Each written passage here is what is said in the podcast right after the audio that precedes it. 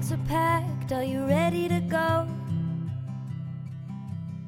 This time tomorrow we'll be on the road. Riding with you in the sunnier days. I wouldn't want it any other way. Hello, and welcome to episode 145 of the Corinne Nijjer podcast. I'm your host, Corinne Nijjer, and this week we have an episode that was recorded a little while ago before everything started happening in the world in relation to Black Lives Matter. So I don't want it to seem insensitive that we're not talking about it in this episode. This is happening in our country here as well. The movement in the United States has really, I guess, lifted the lifted thank goodness, the voices of the Indigenous people of this country, of our First Nations people in Australia, of their own, you know, much higher levels of incarceration, their much lower life expectancy, all of the issues, the police violence towards the black deaths in custody here. It's opened up so much about our historic treatment and ongoing treatment of Australia's First Nation people and it is such an important issue. And I had Emily Webbers on the podcast two episodes ago, who is a First Nations woman and an Indigenous educator. So go back and listen to her episode if you'd like to learn more about, you know, raising anti-racist children and becoming anti-racist yourself learning more about the stories of the First Nations people here. And, and, and her lessons, I do believe, are, are transferable to the Black Lives Matter movement over in the United States, in that white people need to educate ourselves and, and that we need to lift and elevate the voices of African Americans, but also um, here of our Aboriginal people. Yeah, it's a huge thing. And I do want to have a lot more guests on the show as I continue to educate myself because I don't want this movement to be, you know, we had the bushfires here over Christmas that were just devastating and then COVID happened and and now Black Lives Matter is happening and I feel like we just can't we, as humans, we struggle to keep our attention on an issue once a new issue arises. And I don't want this issue of Black Lives Matter and this issue of becoming anti racist to just be the next issue that we dismiss when a new issue arises tomorrow. So I want it to keep to keep supporting the momentum because it will naturally that's a bit of a generalization but we tend to have the, a really short attention span when it comes to human rights issues or any issue in general like environmentalism and plastics was a big was a big issue and it still is a big issue but we forget and we move on. And it's so hard to manage our attention and our and our actions in so many different areas. And I, I understand that. But this issue in particular is so so so important because how can we expect humanity and peace on this uh, you know humanity to find peace and for there to be peace on earth when we're ignoring the very real and ongoing systemic oppression of people based on their skin color? It's just needs to finish. It needs to end. We can't turn back the clock and prevent that from happening in the past but it's our duty to educate ourselves and our children and our young people in our school systems and in our actions and in our behaviors and in the stories we share and the shows we watch everywhere to to help transform the future for future generations rather than it just keeping going and these people just their stories and their plights just perpetually being ignored. It's our all of our duty, but I feel like as a white woman, it it's it's time for me to shut up and listen and to listen to the voices that need to be heard and to do my best to elevate those voices however I can in my family's life, in my own life, and if I can on this podcast, I would love to do that. And I know from Emily's episode that people were writing to me saying that they never knew They never knew about our Indigenous culture. They never knew the history of our Indigenous culture. They never knew what happened here. They never knew that there were so many different groups of Indigenous people on this country and that they all had, each had their own languages. And that was more like Europe than like just one country. It was a whole heap of different countries, more like Africa. But we just came and took everything from these people and slaughtered them. So I want to educate myself about the richness of all those cultures that were here, all of their traditions, all of the languages, all of the color and the stories and the dream time and all of the the tools and the things that they use to live and survive and celebrate and all of the wonders of this of these people that lived on this country that I live on. I know it's a different story over in the United States because of slavery and it's different, but the dismissal and the refusal to acknowledge the trauma and the racism that has gone on in both spaces uh, and that continues to go on in both spaces, it needs to end and we need to move forward elevating the culture and the traditions and the beauty and the diversity and the resilience and resourcefulness of these people that have been dismissed and ignored for too long and silenced for too long. So, we'll have some more talks from First Nations people on this podcast, I hope, in the very near future. But this week, we have Julieanna Hever on the show, and Julieanna is a registered dietitian. She's authored five books, including The Healthspan Solution, Plant Based Nutrition, The Idiot's Guide, Vegetarian Diet, is a nutrition columnist for VegNews magazine.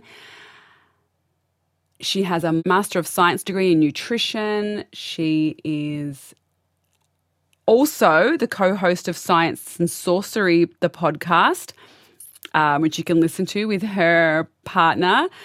Ray, with her partner Ray, and she does such incredible work. So her new podcast is about speaking, traveling, and helping a wide variety of people from around the globe achieve their goals with a whole food plant based diet. She is just a, abundant with enthusiasm about whole food plant based living, and yeah, she just, this was just a really fun conversation. We talked about her work, her challenges, how she came to a plant based diet, the work she's doing now. Uh, what else did we talk about? We talked about a plant based diet, her, her three top top three tips. She was just incredible. So please check her out everywhere. Healthspansolution.com, plantbaseddietitian.com, Julieanna Hever on social media, and her podcast Science and Saucery, S A U C E R Y. Saucery. I love that. She is here today. I hope that you enjoy listening to Julieanna in this episode. And thank you all. Thank you, Julieanna, for coming on the show. Hello and welcome to the show.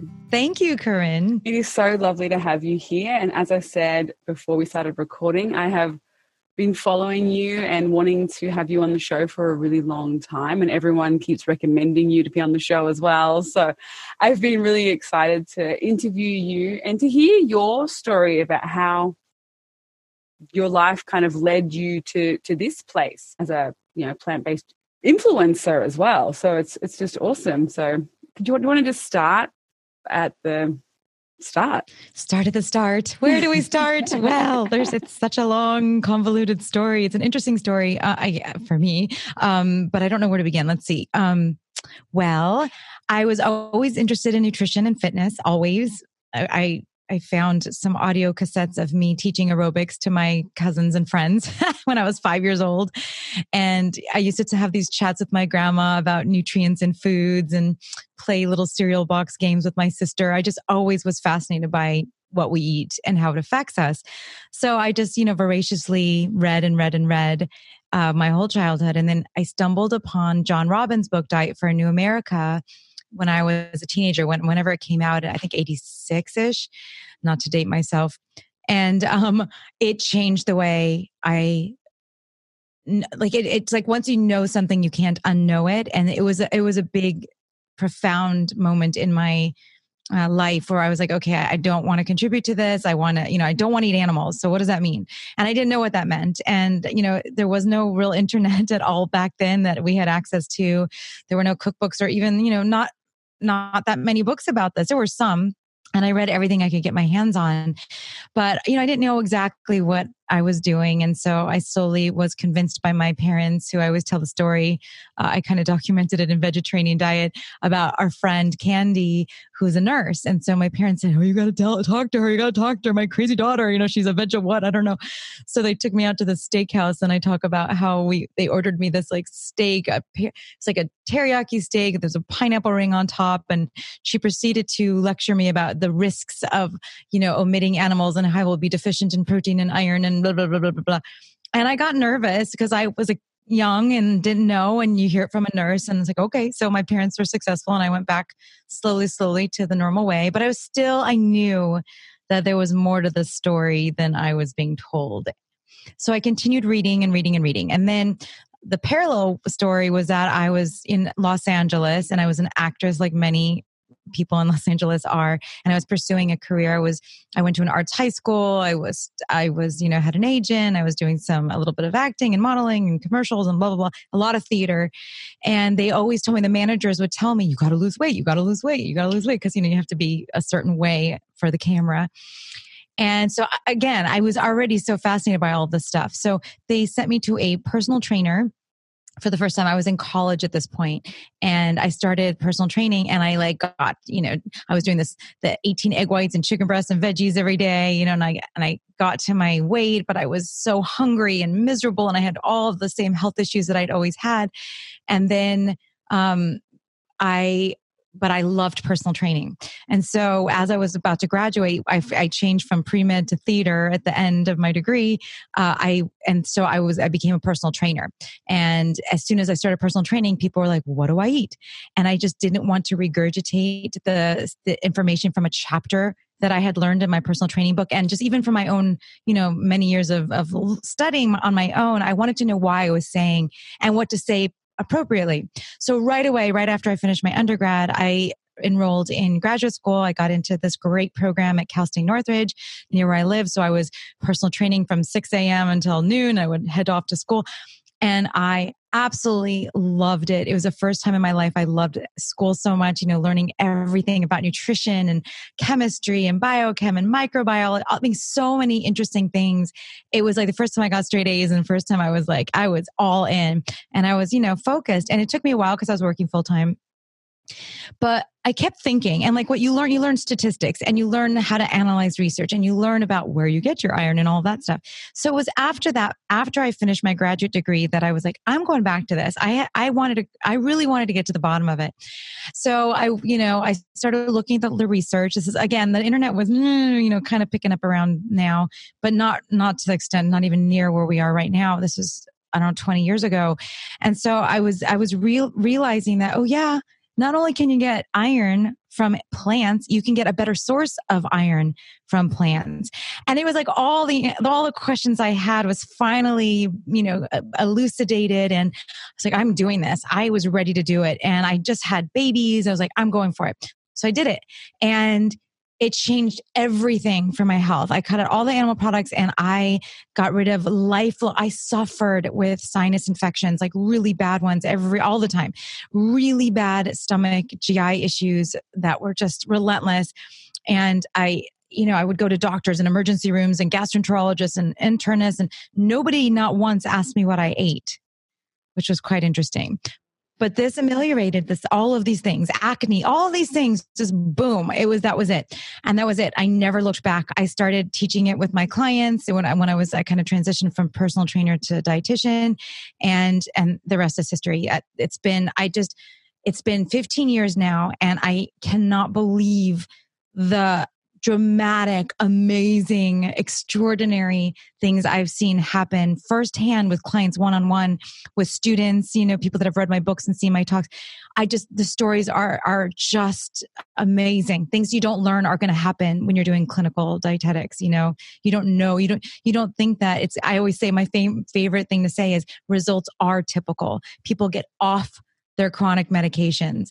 They reverse diagnoses that were supposed to be lifelong. It's it's so amazing. I love hearing that. And I, I can't imagine, I'm not a nutritionist, but I cannot imagine the joy you would feel because I think for many practitioners, like you, I know, I know many people that aren't plant based get good results for their clients, but from what I know personally about the benefits of a whole food plant based diet, it's just next level. And so feeling that feeling of helping your patients, like for me, I had multiple sclerosis and fibromyalgia and obesity and depression and candida and constipation and all these things. and now I don't have them. And I imagine if I had a doctor like yourself, a nutritionist like yourself, who was treating me like that reward of being like, oh my gosh, look at the, you know, because my 15 years of my life, I was just lying in bed thinking I'm waiting to die. Wow. Wow. I'm so happy to hear that you're better. That's amazing. I'm, I'm sorry you suffered like that. I know, but I think for you, that joy of helping those patients like myself to get hope again, to feel hope again, and to recover. Uh, and to have people like you out in the world doing that work because for me there was no one like yourself you know you're just as you said i was back in the 90s and i was just had no internet and I'm trying to find random articles and information to support just kind of a, a gut feeling that something I was doing was not was was causing me to be so unwell. Or, or that something that you didn't know about could help you so profoundly. Yes. So i'm so glad that you're out there doing this work and i can't imagine how your clients must be just so overwhelmingly grateful for the work and the books and the, the you know the talks and all the things that you're putting out into the world to, gift to people like myself who have lived with, living with chronic illness. Yes, well, thank you, and we feel really grateful to have the opportunity to be part of the journey with our clients, and we become so invested in their health and well-being, and it just, I mean we just we had two new clients today and it's just and we've had we've had a few clients finish up the, our program this week and you know, it just uh, it, it's so exciting. It, it, it, feels like it's a family member. If you know, you just it's so. It is. It's very profound. It's it's extraordinary to have this opportunity. Wow. So you've written how many books now? This was our. This was my fifth. Our second together that just came out in December. Oh my gosh, congratulations. Five books. I'm trying to write one book and I'm struggling so hard. It's so hard to sit down. It's not easy. A deadline helps. That was what happened with me. I had my first book, the, was The Complete Idiot's Guide to Plant Based Nutrition.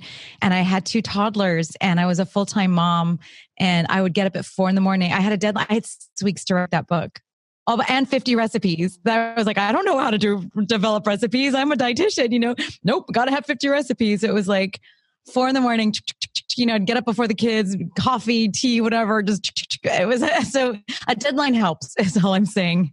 It's not hmm. easy. I agree. Oh my gosh, you're incredible. So, with your family, when you decided to go all in plant based, I like to just touch on this a, a, little bit because for a lot, our society is, you know, very still still largely based around an omniv- omnivorous diet.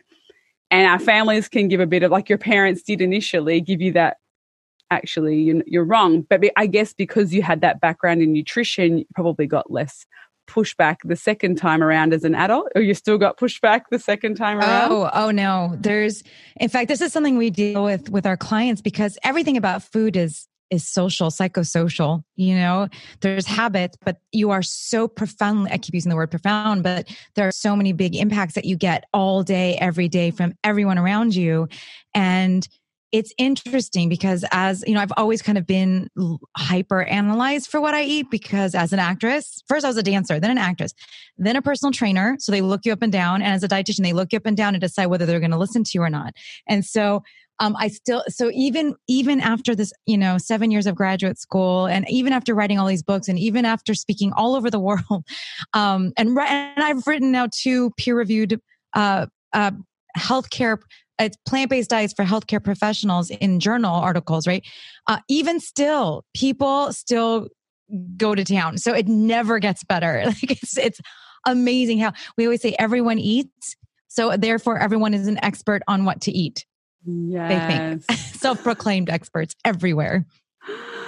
yeah, oh golly, I can't even imagine. So for you, and for, one of the things I actually wanted to ask you to just today, because a client of mine asked me, was in relation to food. It's, it's a little bit. I'm pivoting just quickly because I just remembered it, and I was like, I'm going to ask now before I forget.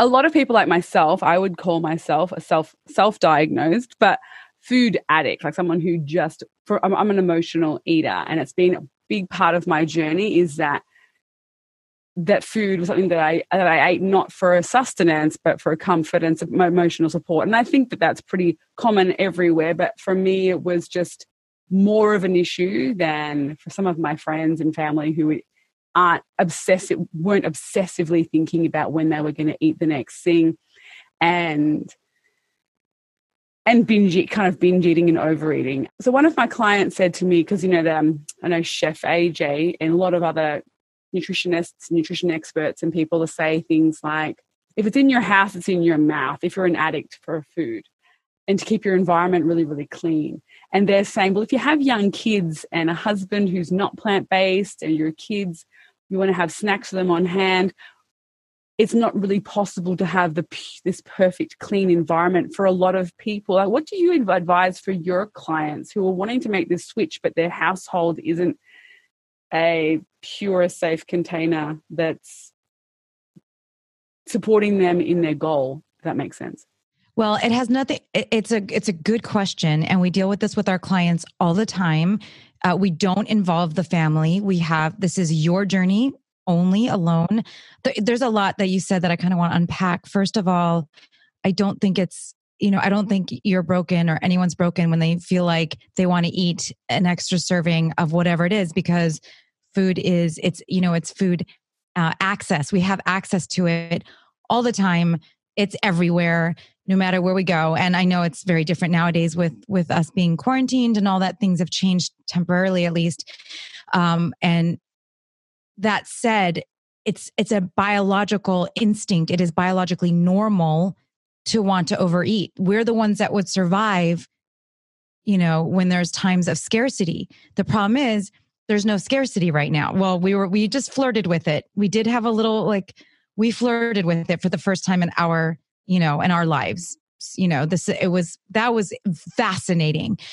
But other than that, and we never really did go to major shortages. I mean, there are some parts of the world I, I don't know exactly what, what's going on right now. But that said, we don't have a problem with getting food mostly most of us don't in the western world and and so we can't have a perfect environment necessarily. You have to do it. It's it's all you. You have your choice. You get to decide every you always get to decide what goes in your mouth.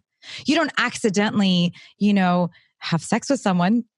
You don't accidentally there's a lot of stuff that I mean it's all like you get to decide. You have full control over what you what you consume. I mean, it's really what it comes down to. And so, you know, you're not going to, most people can't have a, a perfect environment, but I don't think that you're an addict because you want that. You're, you're, you're driven to eat that food because you are, we are, we are, you know, evolutionary, evolutionarily, we are, um, we have evolved to store food for when there is a winter, when there is scarcity, and we just don't have that. So it is a biological, normal thing to want to eat. It's not pathological. You're not broken. We tell all of our clients all the time, you're not broken. This is normal. And so I don't tell people you have to have a perfect environment. You have to have everyone around you doing it because it's just not the case for most people. It's just not, you know, and you just have to, you know, obviously, you know, we always tell people, our clients to be a lighthouse, not a tugboat. So, you know, drag, say, no, you can't eat that. You know, telling your kids you can't have, a, you know, we call it a rare and appropriate, or you can't have treats once in a while. That's just not, that's just not part of the program. You're dealing with your program, you're dealing with your mouth, and you're going to have to live in the world. And it's, I think the people that kind of sterilize their environment and try to be perfect and all that, eventually that's going to, you know, wear out and you're going to be out in the world at some point and something's going to, you know, you're going to be, um, uh, what's it called? Tempted, you know? And so I, we have a lot of little strategies that we use in the certain circumstances but i would the most important thing is you're not broken. That is biologically normal and you just have to choose to eat the right foods that are going to make you feel good. There's a lot of benefits. You'll see you see you've seen a lot of our, our clients that haven't seen yet. Once you start eating this way and you feel a different way. It's a self fulfilling, you know, that it just kind of gets better and better and easier and easier and your palate will change and all that stuff happens. So there's there's a lot of a lot that goes behind what you just said. There's so much. I mean, I could talk for hours and hours on it, but you know, it's it the most important thing is to know that this is you have control. You are not broken. It is normal. Yes. Thank you. Thank you for answering that question. It is a giant Pandora's box of a question, but thank you. And I think that it's really, it is for me because I can't, you know, it is like my, my husband eats foods that I know that I would get just deep dive into a jar of peanut butter. That's what Ray said. Ray always says, my partner Ray Cronise, he always says, there is no jar of peanut butter that my spoon can't find the bottom of. And it's true. And we, we have a, we have a thing, our client Craig dubbed this name. I mean, it was the first we'd heard of it and it was perfect. He calls it, and this is exact. I've been practicing this for years. I just didn't have this name, and this name says it all. Breaking the seal. So I know that if I go, if we go out for Mexican food and we used to go to restaurants, I love Mexican food. If I would have a first chip and salsa, I would not be able to stop the chips and salsa. Absolutely. So I just don't have the first one. Yes. Breaking the seal. That's the concept. It's like, just don't, you know, there's like, again, there are no, several strategies that we use. It's perfect. Yeah. It's perfect. Yeah. I totally agree. And that's the perfect word for it. Because last night for dinner, I literally, I had a smoothie and that's just what I felt like for dinner because I wasn't hungry. I thought I'd just have some greens. I had a smoothie and my son had this big baked potato and it's fine. Like I could, I was happily eating it, but I just, I just, I knew he had too much, so I just bit into it. And then next thing I know, I'm just eating this whole potato. like I just didn't even need it. And I was just, but that was breaking the seal. I shouldn't have had that one bite. and then I just was like, "This." yeah, I'm fine if mine. I don't have that first bite. I look at it, I want it you know if Ray, Ray we have different schedules on when we eat usually and when we're together where i'm half time in los angeles and half time here in, in huntsville and uh and if he he'll eat later at night and i i don't need to eat late and i'm not hungry I don't need to eat. I don't want to eat. I don't sleep well when I eat late at night. But he'll be, and he's a really good cook, and he'll be making something, and I'm like, oh my gosh. And sometimes I have to leave the room because I just I don't want to start because if I have a bite, it's all over for me, and I know that, you know. It's a really, really good point to make, and for people to listen to, because like Ranjit makes same Ranjit makes delicious food, and he'll always say, "Have a taste." And I say, if I have a taste, I'm all in. You know, as soon as you make me yes. taste your pasta sauce, I'm eating a whole bowl of pasta that I don't want to eat. Yeah. So it's really, really, exactly. it's a really good point to make because I think people out there listening thinking, oh my gosh, it is that. Because if you avoid breaking the seal, you know you can push through the craving. But if you have that taste, I don't know what happens, but it's like all bets are off. yes, absolutely. True story. oh gosh. So your work now, what do you what, when you're talking about working with your clients, what are your programs? What does your work look like now with clients? Oh, well, we're we're doing so many projects right now, but and we're trying to scale because we've got an influx. We we we started with a few clients because we were only taking people by invitation only, and we started opening up a little bit because we started our podcast, Science and Saucery, in, I want to say, uh, November. I don't remember exactly, but not that long. Well, no, maybe it was before that. Maybe around, I don't know. Not that long ago. We're on episode like 32. We do it once a week, something like that. And congratulations, by the way. That's Thank awesome. you. Yeah, we're really we're loving it. We're having so much fun. We had this. Oh, can I just ask what it's about because I haven't listened to it? Oh, oh, okay. Science and saucery. So lots of science because Ray and I are crazy science geeky. We love to geek out, but we talk about the culinary, we talk about food, we talk about nutrition. We, today we interviewed Paul Stamets, the mushroom king.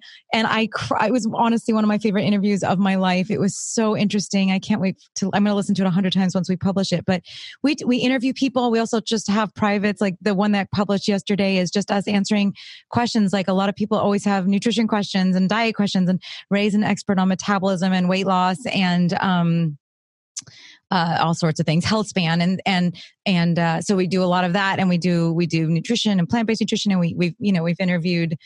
Uh, David Sinclair from the Harvard longevity expert and uh, Penn Jillette because Ray is responsible for Penn's 100 pound weight loss transformation. And so, you know, it's a really diverse podcast, but uh, we're having a great time. Like it's it's been really fun and interesting. We we interviewed yesterday two of the Biospherians when they did Biosphere two Ray was involved in that as well. Um, I was a little, uh, very much younger. I'm younger than him, but um, we interviewed two of Jane and and um, Taber from from that from that amazing experiment. That was really crazy exciting too. I don't. I've never heard of this experiment. What experiment was this? Biosphere 2. Oh, you have to look it up. It's they basically in Arizona in the 90s. I mean, they constructed it for a while before that, but in 91 there were eight they call them biospherians that walked into this. Um, they made a controlled environment with all these different atmospheres, like with an ocean and a savanna, and and they made all their own food and they and they re. It's just you have to look it up and, and listen to our podcast, which will be coming out on Tuesday. I will. so interesting. Yeah, and these they're all these scientists that just wanted to study chemistry and physics and and gardening and environment and climate. It's oh, it's fascinating. So, so we have a really good time on the podcast. But our main, our day job is we have a lifestyle transformation company. So we had to, after all these people are telling everyone about us and, you know, we don't have, you can't go to our website and click on services and like hire us. We don't, we, we have to be very careful who we work with because you know, our, our clients all lose 0.6 to 0.8 pounds a day. And we have these massive transformations and we have this really high success rate. And so we're very particular about like the right clients. We want to make sure we're right for them to get them to that goal. And so that's what we do. And it's just kind of exploded. And so we're trying to scale up and we're working on an app so that we can actually take more clients because we, you know, we're, we're very, like I said, we are crying with you or laughing with, we laugh most of the time. We make everything really funny because weight loss is not fun. We just have to go through it. So we laugh with our clients and we have an amazing time. We have clients all over the world. We have someone in Australia right now, a couple people in Europe. We have people in Canada, all over the world. We just, we coach from phone and Skype and WhatsApp. So it's, you know, all day long now we're, we're seeing people all over the world and we're just helping them throughout all the different stages of this journey. And it's, oh my gosh it's like every day is an, an, adventure a journey and uh and we're working on a class a a 12 it'll be a six week transformation class online because we just can't take everyone on. So we want to have something that we could teach people how, how to live this way and how to eat this way. So lots of exciting stuff in the works. That is really, really exciting. 0.6 pounds plus a day is for so many people listening, they'd be like, oh my bing, their eyes would be lighting up. So I can see why yeah. you need to figure out a way to scale and the programs. It sounds like a great idea as well for people so you can actually catch some more people and work with more people without being it so intensely. You're working so intensely with those one-on-one clients, that's amazing. I'm so excited for you and that work that you're doing and putting out into the into the world, which is so amazing. And the podcast sounds so great as well. Um, I'm I have to listen. I, have, I mean, I have to listen now. I'm yes, yes. What is you. the sorcery side of this podcast? Because that's what's fascinating, tweaking my interest. Piquing well, instead interest. of sor- it's a play on the word sorcery ah, because it's a like sorcery, sauce? sauces, cooking, culinary. Ah. Ray is a trained chef. I've taken many, many culinary classes uh, and we're and I've you know taught at culinary schools but um you know and we just our last book is a cookbook uh, the healthspan solution is 100 recipes and it's you know we we take a we have a very different approach to food and eating and so we talk we address some of that in the podcast as well just like you know for instance, we don't use breakfast, lunch, dinner, snacks, and desserts. We don't do time of day eating. We just want you to eat vegetables, fruits, whole grains, legumes, mushrooms, nuts, seeds, herbs, and spices in tasty combinations of soups, salads, sides, and sweets. And that's what our book represents. Ah, so you don't do like 8 a.m. breakfast, 12 p.m. lunch, 6 p.m. dinner? Nope. Wow. What nope. do you, what, what is the reasoning behind that? do I have to read your book to find out? you have to read our book to it and listen to the podcast. We talk about it all the time. I mean, it's everywhere. It's there's why why do we have to eat at eight o'clock and twelve o'clock and six o'clock? Like who told us? You know, all of us, all marketing, it's all made up. It's all made up. And the body doesn't biologically work like that. And Ray actually wrote a brilliant paper called uh, the Metabolic Winter Hypothesis, and um, it talks about like you know how, like bio, biology more and and our and how we adapted evolutionarily. And it just explains how you know we just most of us most of us are in a state of chronic overnutrition. You know most of the people that come to us what three i think it's close to almost three about 70% of the us right now is overweight or obese. And uh, and around the world it's one in three so most people are dealing with chronic overnutrition rather than undernutrition. In fact, in 2011 was the first time in history ever that chronic overnutrition surpassed chronic undernutrition. So That is what we deal with. And most people don't need to eat, you know, to gain weight or to, you know, it's, it's easy to maintain your weight. So we, we address it from, from a biological standpoint instead of what, what we hear I am only just getting into this in my own life in the last two years, changing from that I, the model of eating that I have grown up with my whole life. But with your clients, how long does it take before they start to listen intuitively to when they're actually hungry? And not when we start them right away. That's day one. That's what we teach them day one. Day one it's really really fascinating work and i think so many people don't realize that we're basically eating around a for in, it's probably an industrialization concept is it? Is that when this kind of model of eating came in when we started to have to go to workplaces? Do you think that's the origins? I'm not sure. I'm, I'm just questioning. No i mean it's evolved over time and it started i mean it's it just depends on which which direction you're which part of it you're looking at. You know you know, there, there were circadian re- reasons. There were, um, there's a lot of reasons, but the reason we do it, it doesn't matter really. Like it doesn't matter how we used to eat exactly necessarily, like like the whole paleo thing and all that. It just doesn't matter because we have to look at right now what we're doing, and and the most important thing is what we do now, how it affects our bodies now in today's society. And today's society, people are told they need to eat more, more, more, more frequently, more often. I, I'm part of all these dietetics, like Facebook groups, like with all these dietitians that are, you know, the I, I kind of watch it now. I can't believe how dietetics has devolved into a very, I would say, harmful place. I'm actually very concerned about my profession because, um, you know, people will say, "Oh, my client can't lose weight," and then everyone goes, "Oh, they're not eating enough," or "Oh, they're thyroid," or "Oh, they're broken, they're broken, they're broken, they're broken." And it just doesn't make sense. And I, so I'll, send you links to our papers because it explains it. It's all in our book and it explains why. And I could get really geeky on it, but essentially, you know, you don't need to, we don't, most of us don't need to eat all the time. And there's no metabolic benefit to eating all the time. There's no benefit to eating all the time unless you're in a, a, state of an environment of scarcity and you need to make sure you're storing enough for the future.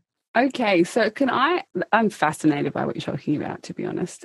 So for let's say for me right now, if I said to you, I've done some fasting, some water fasting, and some like juice fasting, just played around with it and done intermittent fasting a lot. Um, so, do you recommend getting into fasting states for people, or do you, are you just like just listen to your bodies? Well, it depends on the situation specifically. We do not have our we do not let our clients fast during during weight loss it, we do not want people to fast during weight loss. Ray has been 24 days without anything but water and studied himself, you know, with the bio, like everything crazy, crazy experiment he did. Um, not that crazy because the longest water, how long do you think the longest water only supervised fast was, if you had a guess? I don't know. I, I know True North, I'm, I'm, I'm going to guess 40 days. The longest, it's actually documented, the longest water only supervised, medically supervised fast was 382 days. He lost 275 pounds. He had fat to lose, but he kept it off. It didn't break him. So there's, I mean, yeah, True North. There's some great stuff happening there. There's there's some wonderful research on on fasting. Absolutely, we don't you know guide people through fasting. That's not what we do. Um, but there are absolutely benefits. Uh, like I mean, there's I don't know if you could see these books back here, but Ray has this is kind of why I come to Huntsville all the time because there's this library of every book written on nutrition and metabolism since the 18th century. And there's some fascinating books on fasting, and they've known nothing has really changed, and we haven't learned anything new uh, except substantiating all this this all this initial evidence. So there's definitely benefits to fasting, but you know we don't guide. That's not what we do. We don't. We're not physicians, so we don't. We don't have, and we don't have a lab and and biochemistry. We don't do the biochemistry. For for people who worried with fasting about things like hair loss or losing their menstrual, like losing their periods and things like that, why do those why do those things happen to some people when they get into a, too much of a calorie restricted state? Well, calorie restriction is very different than fasting. Um, but if you think about it, there's two different modes, right? You're in an anabolic mode and you're in a catabolic mode. And if you're not eating, if you're in a fasted state, your body's prioritizing and it's shifting things for survival. Um, first, it goes through the fat, but if you get past that, you know, you're to, it, there's a whole shift in your met- metabolism throughout the fasted process. And it takes about, about at least three days to kick into a real fasted state. So like, there's no such thing as juice fasting and there's no such thing as like, you know, oh, I fast every day until 6 a.m. or 7 a.m. What do people say? All sorts. It's gotten kind of, um, messed up in the way people talk about it, just like the whole vegan and plant based and all this. So there's so much confusion around all this stuff. And um, so, you know, if someone's going a long time without calorie, I don't know, I can't answer that generally speaking because just all I could say is that if you're in a uh, restricted state, your body's going to act and prioritize. So if you already don't have reserves, you know, then things, you know, I don't know. It depends on the situation. It, it I, I, I, don't hear about that. I, I don't do fasting with my clients. So I do have, you know, our clients eat less frequently. We talk about time restricted feeding. That's all in our book as well because of the health span um, benefits. But um, they shouldn't be losing their hair and stuff like that. So that might be a nutritional thing or a health thing. I don't, I don't know. It depends on the situation. Yeah, okay. Thank you for trying to answer that. It was a bit a left of field. Um, but I was just curious when you were talking about the fasting because I know some people who are like, I eat all the time because I don't want. Oh, they were advised to eat. On your point about nutritionists advising people to have eat, be eating constantly, they were advised because of their hair loss that they um and the period loss that they need to eat like seven meals a day constantly. And I well, period loss is something going. There's something like that's something I would be concerned about. Like these are things that I would analyze in a nutrition consult, and I can't just give general information because there's so many things behind all of that that I'd have to look at what exactly is going on, what the situation, what they were eating. You know, I want people to feel good and be healthy, and you know, and get their nutrition complement that they require. But um, it just depends stage of life. There's so many issues involved in food and nutrition, and then again, there's so much misinformation out there. It's rampant and everybody eats so everybody is a self-proclaimed expert in eating and it just gets everyone so crazy confused that it's it's it's crazy out there it really is that's the opposite of what I had when I couldn't find information when I was trying to when I was younger, as opposed to now where there's an onslaught of information and you don't know what to believe at this point. You know, you have to make sure you're going to valid sources and you, you know, people that you trust and rely on and have um, research to back up what they're saying. Mm, and then, then you also have to look up where the research is coming from and if it's who it's funded by. And that makes it so difficult for the everyday person to, to get good information because there is just so much. And sometimes it looks like credible, incredible research, right. but it's, that's the part Absolutely. that I think dissuade, the, just confuses so many people. All right. So my my recommendation is to look at the preponderance of data. You don't want to just have a guru. Like it's never good to just have a guru that you listen to everything they say unless you know really well what they're saying and you've seen their papers and their results and all that. But um, just look for the most widely uh, acknowledged database. Like there, you know, no one's going to argue. Well, people try to argue that you need to eat more fruits and vegetables. You know, that's we all need to eat more fruits and vegetables. We need to base half of our diet to be fruits and vegetables. People start to say ridiculous things that fruit makes you fat and it makes you diabetic. I mean, just crazy stuff that people say, which lectins. Uh, lectins. Oh, we just we just talked about that in Science and Saucery actually yesterday. So yes, there's so much nonsense out there. Yeah, and that's a doctor that started that nonsense or was one of the. So you do have to be careful. Um, but just, you know, but compare notes. And like, you know, I always tell people to triangulate what they're looking at. Like, don't just go to one thing. Make sure look, look two and three and four derivations away or wider and, you know, and just do, do some more homework. And it's, you know, if you're going to make a major decision, like I'm going to eat a plant based diet or I'm going to, you know, or a dangerous a dangerously big decision like i'm going to cut out lectins from my diet. Be sure you know why you're doing it and how to do it and and and know what the rep- repercussions are going to be of that. Because if you just make a blind decision like that i mean that's those are people that come to us after you know having bad experiences and and you'll see it. You could see it. You monitor your biochemistry. You monitor how you feel and your symptoms. And i don't know how how you were able to what your journey was like but um you know there's lots of red flags and you just need to study and, and know what you're doing and, and, and ask professionals. And this is the thing this is why i'm so glad that you exist and people like you exist because there are so many people who just jump to a plant-based diet and either with not much information or they watched a youtuber who looked really fit and was only eating like one fruit.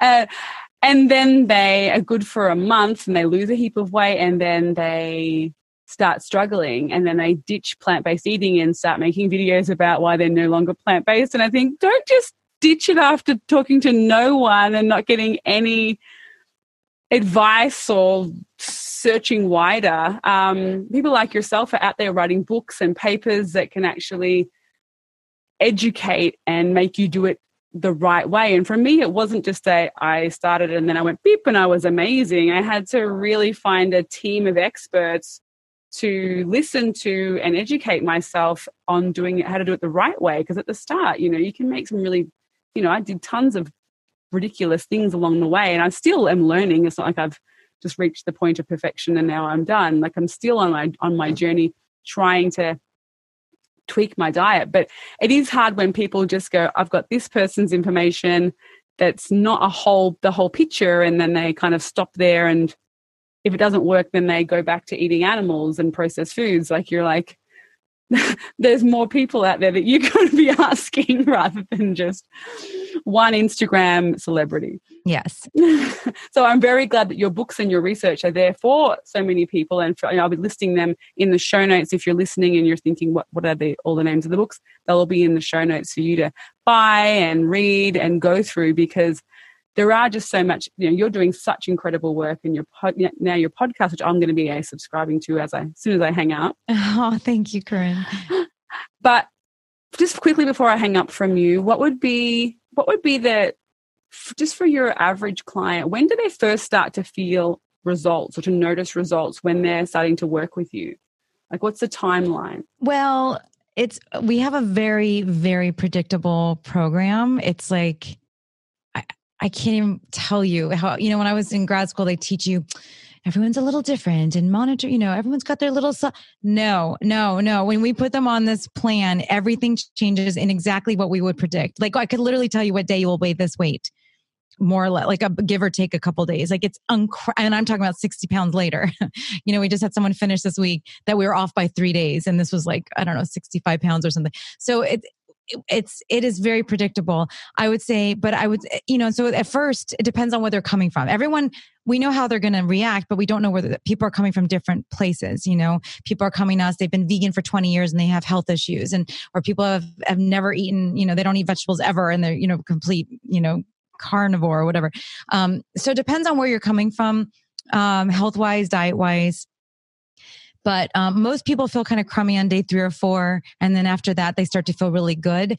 Uh, the people that are already there and we're just tweaking a little bit, like the clients that come to me privately, because I also do nutrition consults privately, like just anything but weight loss. I work with, I work with people with um, diabetes and cardiovascular disease and and um, autoimmune disease and all sorts of things. I work with all sorts and pregnancy and the good stuff, the pregnancy and the you know having babies and raising children, plant based. I work with families. It's really kind of fun, um, but that's kind of different than our transformation program. But so for someone that's already that and they're just kind of tweaking a little bit here and there, you know, we can get them feeling good pretty quickly. Yeah, yeah, yeah. That's awesome. And what would be your three biggest pieces of advice for people who are wanting to make the switch to a plant based diet? First, I would say um, you know, most of us are creatures of habit. We all eat about the same, you know, maybe eight to 10 recipes that we rotate through. Most of us eat the same things for, I know we don't use these words, but most people eat the same thing first thing in the morning, breakfast, whatever. Uh, well, anytime you eat, the first meal is break fast, right? Breakfast. Um, and then most people kind of rotate between one or two different lunches. Most people maybe three or four or five dinners a week that they rotate through. So we're creatures of habit. So all you really need to do is learn those eight to 10 new recipes that you love love. And now is better time than ever because we have the internet. This is a great re- this is a, the best reason for the internet for us. You know, the best part of it for us is that there are, you know, limitless um, places that you could find delicious recipes. So find the recipes that sound good. Look at cookbooks. You know, check out our health span solution cookbook, and you find a recipe you like. You try it. If you love it, you you save it. I, when I was first doing this before the internet, I would find a recipe. I'd put a heart on it, or I'd cross it out in the book, and I just collected recipes. I'd, I'd copy them and. And I just I ended up with I have this huge pile of, of recipes that I love, and now I've been creating recipes that I love, and that's all you need. So think about it simply. That's my first word of advice: is just find your recipes, find your people, find your recipes.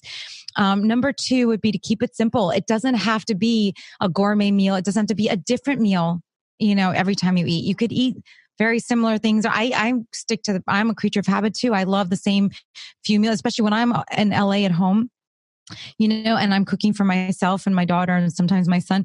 I will i eat probably the same thing almost every day. Like i love that. But when i'm here ray likes to push my push me out of the boundaries. He loves to cook for me because i love to eat his food. So he'll make me all sorts of different things. But you don't need to. So just keep it simple. Find a few things you love. Find a few ingredients you love a couple recipes. Make it simple. It doesn't have to be gourmet. It doesn't have to be expensive. You know that's that's a big big um myth about eating this way. It does not have to be fancy or expensive. So, and the third thing I would say is keep learning, you know, read and, and, and, and ask questions and search and go to the, go to the science, go to the primary sources of research and start to look at all that stuff. Uh, it's just the more you learn, the more power you have. It's just you empower yourself so that you understand. Make sure you're aware of supplements that you need to take. Make sure you're, you know, you're getting your vegetables, fruits, whole grains, legumes, mushrooms, nuts, seeds, herbs, and spices. Uh, we have um, a mnemonic called the six daily threes that talks about how to prioritize those foods. That's in our books and our papers. And um, so I would just say just learn as much as you can and just keep learning because it's not, it, it's a, it's a, food nutrition is one of the most uh, fluid things, although a lot of it is doesn't change. Like I said, a lot of it has been very stable for 100 years, but we're learning, we're constantly learning new things that are apropos and can evolve the conversation. So just keep learning, keep your mind open and, and keep, it's okay to keep it to yourself. Don't ask everyone's opinion because if you ask everyone around you, you get everyone's opinion and it just complicates things and you start questioning yourself. Even if you know, even if you know this stuff backwards and forwards, like people will, I will get a challenging someone sometimes. I'm like, whoa, it'll throw me off and I have to go back to the science on something. So like, you know, just, you know, do your own studies, go to people you trust that know this information and um and enjoy the journey. It's fun. This is fun. Like there are new recipes, new ways to see your plate, new things to think about. It's exciting. It doesn't have to be like, oh, I'm giving up these seven ingredients. You know, don't worry about that. Just find your new favorites and and let the fun begin. Yes, I love that so much. So, Julieanna, where can people follow you, find you on just work with you and things online? Where can we look where can we look you up? Oh, thank you. Well, you can you could look me up at healthspansolution.com and plantbaseddietitian.com, though I'm I'm blogging more frequently on healthspansolution.com, but I'm still active on both. Uh, I'm on Instagram with my crazy to spell name, Julieanna Hever, which you'll see. I guess you'll write that out. It's um, and then I'm on Facebook as Plant Based Dietitian and Twitter as Plant Dietitian, and our podcast Science and Saucery. But all of that, all of these links are all on healthspansolution.com and plantbaseddietitian.com, so you can find all of us our work there. Awesome. Thank you so much for coming on the show and chatting with me. I really, I could have spoken to you for a whole day, but I have to, I know you have to go and I have to go. And thank you so much for your time. It was wonderful. Thank you so much. I appreciate it. Take care. Thanks so much, Julieanna, for coming on the show. Thank you all so much for listening. I hope you enjoyed that episode.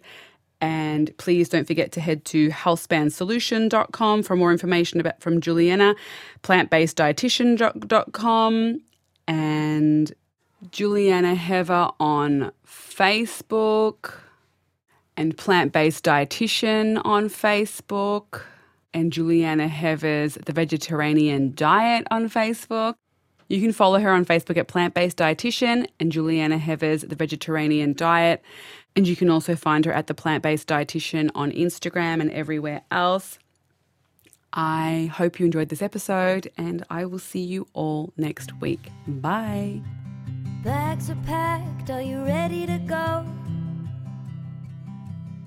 This time tomorrow we'll be on the road. Riding with you in the sunnier days. I wouldn't want it any other.